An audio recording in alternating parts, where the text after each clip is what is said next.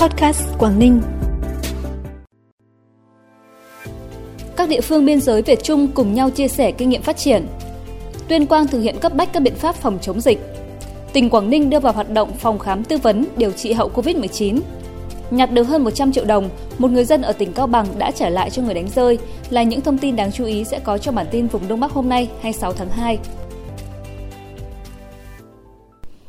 Thưa quý vị và các bạn, ngày 25 tháng 2, hội nghị trực tuyến gặp gỡ đầu xuân giữa Bí thư tỉnh ủy 4 tỉnh Cao Bằng, Lạng Sơn, Hà Giang, Quảng Ninh và Bí thư khu tự trị dân tộc Trang Quảng Tây Trung Quốc với chủ đề tăng cường trao đổi làm sâu sắc quan hệ hợp tác thiết thực đã diễn ra với nhiều thỏa thuận, bản ghi nhớ hợp tác được ký kết. Tại hội nghị, các bên đã đánh giá kết quả triển khai thực hiện nhận thức chung đạt được tại hội nghị gặp gỡ đầu xuân và hội nghị lần thứ 12 Ủy ban công tác liên hợp giữa các tỉnh Cao Bằng, Lạng Sơn, Hà Giang, Quảng Ninh và Bí thư khu tự trị dân tộc Trang Quảng Tây Trung Quốc. Trên cơ sở các nội dung đã được thống nhất tại hội nghị lần thứ 12, các bên đã triển khai hợp tác toàn diện trên nhiều lĩnh vực. Qua đó, mối quan hệ hữu nghị, hợp tác giữa các bên được tăng cường thắt chặt. Thời gian tới các bên tăng cường hợp tác toàn diện, trong đó phối hợp nghiên cứu phương án tiện lợi thông quan hàng hóa, nâng cao năng lực thông quan, tránh ách tắc hàng hóa tại các cửa khẩu, gây thiệt hại cho doanh nghiệp, nhà sản xuất. Các bên tăng cường phối hợp phát triển du lịch, đẩy nhanh tiến độ xây dựng các hạng mục tại khu cảnh quan du lịch qua biên giới Thác Bản Dốc, Đức Thiên, đồng thời tiếp tục tăng cường hợp tác phòng chống tội phạm, phòng chống xuất nhập cảnh trái phép, cùng nhau xây dựng đường biên giới luôn luôn hòa bình, hữu nghị, ổn định, hợp tác và phát triển – Tại hội nghị, các bên đã ký kết bản ghi nhớ hợp tác hữu nghị giữa tỉnh ủy các tỉnh Cao Bằng, Lạng Sơn, Hà Giang, Quảng Ninh, Đảng Cộng sản Việt Nam và khu ủy khu tự trị dân tộc Choang Quảng Tây, Đảng Cộng sản Trung Quốc giai đoạn 2022-2026. Nhằm thúc đẩy phát triển sản xuất chè, năm nay tỉnh Thái Nguyên sẽ dành trên 12,2 tỷ đồng hỗ trợ 100% kinh phí cấp giấy chứng nhận đạt tiêu chuẩn Việt Gáp lần đầu, diện tích hỗ trợ 700 ha, 50% kinh phí cấp lại lần 1, giấy chứng nhận đạt tiêu chuẩn Việt Gáp, diện tích hỗ trợ 138 ha. Ngoài ra, tỉnh cũng tiếp tục hỗ trợ duy trì chuyển đổi sản xuất theo tiêu chuẩn hữu cơ Việt Nam năm thứ ba đối với 60 ha chè hữu cơ tại các huyện Đại Từ, Phú Lương, Đồng Hỷ và thành phố Thái Nguyên. Để khuyến khích bà con áp dụng cơ giới hóa trong chế biến chè, tỉnh Thái Nguyên cũng hỗ trợ mua 18 máy sao chè bằng ga, hỗ trợ 40% kinh phí đầu tư công nghệ tưới tiết kiệm cho cây chè, quy mô tối thiểu 2 ha, tổng diện tích hỗ trợ là 200 ha. Theo quyết định số 125 ngày 22 tháng 2 năm 2022 của Bộ trưởng Bộ Lao động, Thương binh và Xã hội công bố kết quả giả soát hộ nghèo, hộ cận nghèo năm 2021 theo tiêu chuẩn nghèo tiếp cận đa chiều áp dụng cho giai đoạn 2016-2020 tỉnh Bắc Cạn có 13.867 hộ nghèo trên tổng số 61.125 hộ, chiếm tỷ lệ 17,02%. Toàn tỉnh hiện có 8.239 hộ cận nghèo, chiếm tỷ lệ 10,11%. Hiện nay, Ủy ban Nhân dân tỉnh Bắc Cạn cũng đã báo cáo Bộ Lao động Thương binh và Xã hội xem xét trình Thủ tướng Chính phủ phê duyệt 4 huyện Bắc Nậm, Ngân Sơn, Ba Bể, Na Rì là huyện nghèo trong giai đoạn 2021-2025. Ngày 24 tháng 2, Trung tâm Dịch vụ Việc làm Hà Nội phối hợp với Trung tâm Dịch vụ Việc làm các tỉnh Bắc Ninh, Hải Dương, Thái Nguyên, Bắc Cạn, Lạng Sơn và Bắc Giang tổ chức phiên giao dịch việc làm trực tuyến kết nối giữa các địa phương. Tham gia phiên giao dịch việc làm trực tuyến kết nối 7 tỉnh thành phố có 90 đơn vị doanh nghiệp với 19.345 chỉ tiêu tuyển dụng. Riêng tại hệ thống sàn giao dịch việc làm Hà Nội có sự tham gia của 34 doanh nghiệp với 1.030 chỉ tiêu tuyển dụng. Các vị trí việc làm đa dạng ngành nghề như công nhân may, nhân viên bán hàng thu ngân, nhân viên y tế, nhân viên kinh doanh, kỹ sư, kế toán, công nhân sản xuất, kỹ thuật viên, lao động phổ thông. Mức lương cho người lao động dao động từ 5 đến 20 triệu đồng một tháng. Bản tin tiếp tục với những thông tin đáng chú ý khác. Những ngày qua, tỉnh Tuyên Quang liên tục ghi nhận số ca F0 trong cộng đồng tăng đột biến và diễn biến phức tạp, nguy cơ bùng phát diện rộng dẫn đến quá tải hệ thống y tế.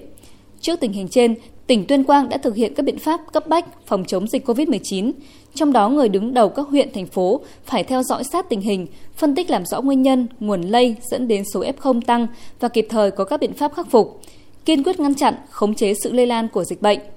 Ủy ban nhân dân tỉnh sẽ xem xét làm rõ trách nhiệm người đứng đầu nếu lơ là chủ quan, buông lỏng quản lý trong công tác phòng chống dịch các huyện thành phố của tỉnh Tuyên Quang đẩy mạnh tuyên truyền và thần tốc hơn nữa việc tổ chức tiêm vaccine mũi thứ ba cho người từ 18 tuổi trở lên, hoàn thành trong quý 1 năm nay. Hoàn thành tiêm mũi thứ hai cho người từ 12 đến 18 tuổi trong tháng 2 này, chuẩn bị sẵn sàng mọi điều kiện về cơ sở vật chất, trang thiết bị, phương tiện bảo quản, địa điểm, nhân lực để tiêm chủng cho trẻ em từ 5 tuổi đến dưới 12 tuổi ngay sau khi được cung ứng vaccine. Bệnh viện Đa khoa tỉnh Quảng Ninh vừa đưa vào hoạt động phòng khám tư vấn, điều trị hậu COVID-19 nhằm thăm khám tư vấn tình trạng sức khỏe, hỗ trợ tốt nhất cho những người bệnh gặp các di chứng sau khi nhiễm COVID-19. Tại phòng khám, nhân viên y tế sẽ thực hiện nhiệm vụ thăm khám, đánh giá sơ bộ qua các kết quả xét nghiệm để sàng lọc, phát hiện và phân loại bệnh lý của những người có biểu hiện tình trạng hậu COVID-19 trước khi chuyển người bệnh vào các phòng khám chuyên khoa phù hợp tại bệnh viện. Các bác sĩ khuyến cáo để phát hiện sớm tình trạng mắc di chứng hậu COVID-19, người bệnh sau khi có kết quả âm tính, xuất viện từ 2 đến 4 tuần nên đến bệnh viện để tái khám. Kỳ thi học sinh giỏi văn hóa cấp tỉnh Bắc Giang năm 2021-2022 sẽ diễn ra trong sáng nay tại 4 cụm thi trên địa bàn tỉnh. Thí sinh thuộc diện F1 vẫn được dự thi nhưng sẽ thi ở phòng thi riêng biệt và thực hiện đeo khẩu trang N95 trong suốt quá trình thi.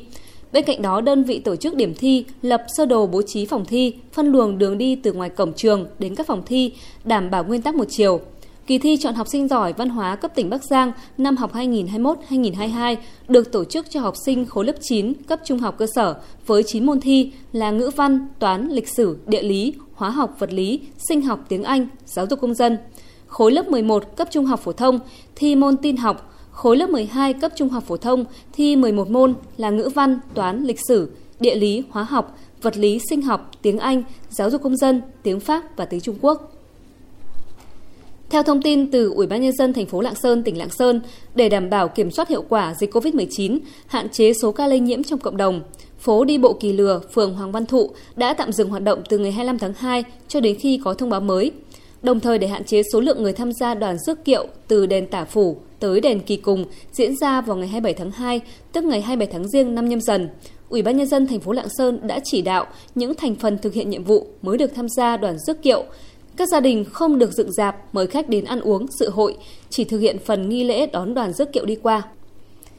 Nhặt được hơn 100 triệu đồng, một người dân ở tỉnh Cao Bằng đã trả lại cho người đánh rơi.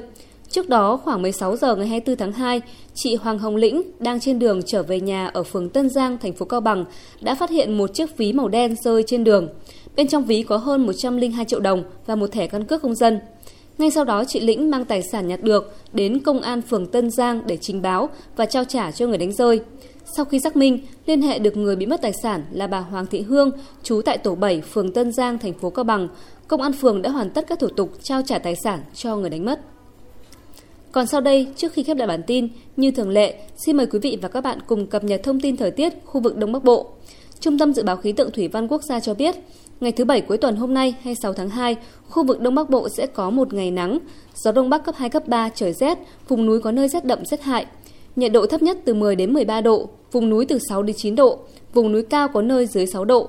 Nhiệt độ cao nhất từ 18 đến 21 độ, vùng núi từ 15 đến 18 độ, vùng núi cao có nơi dưới 11 độ. Cảm ơn quý vị và các bạn đã dành thời gian quan tâm lắng nghe. Xin kính chào tạm biệt và hẹn gặp lại.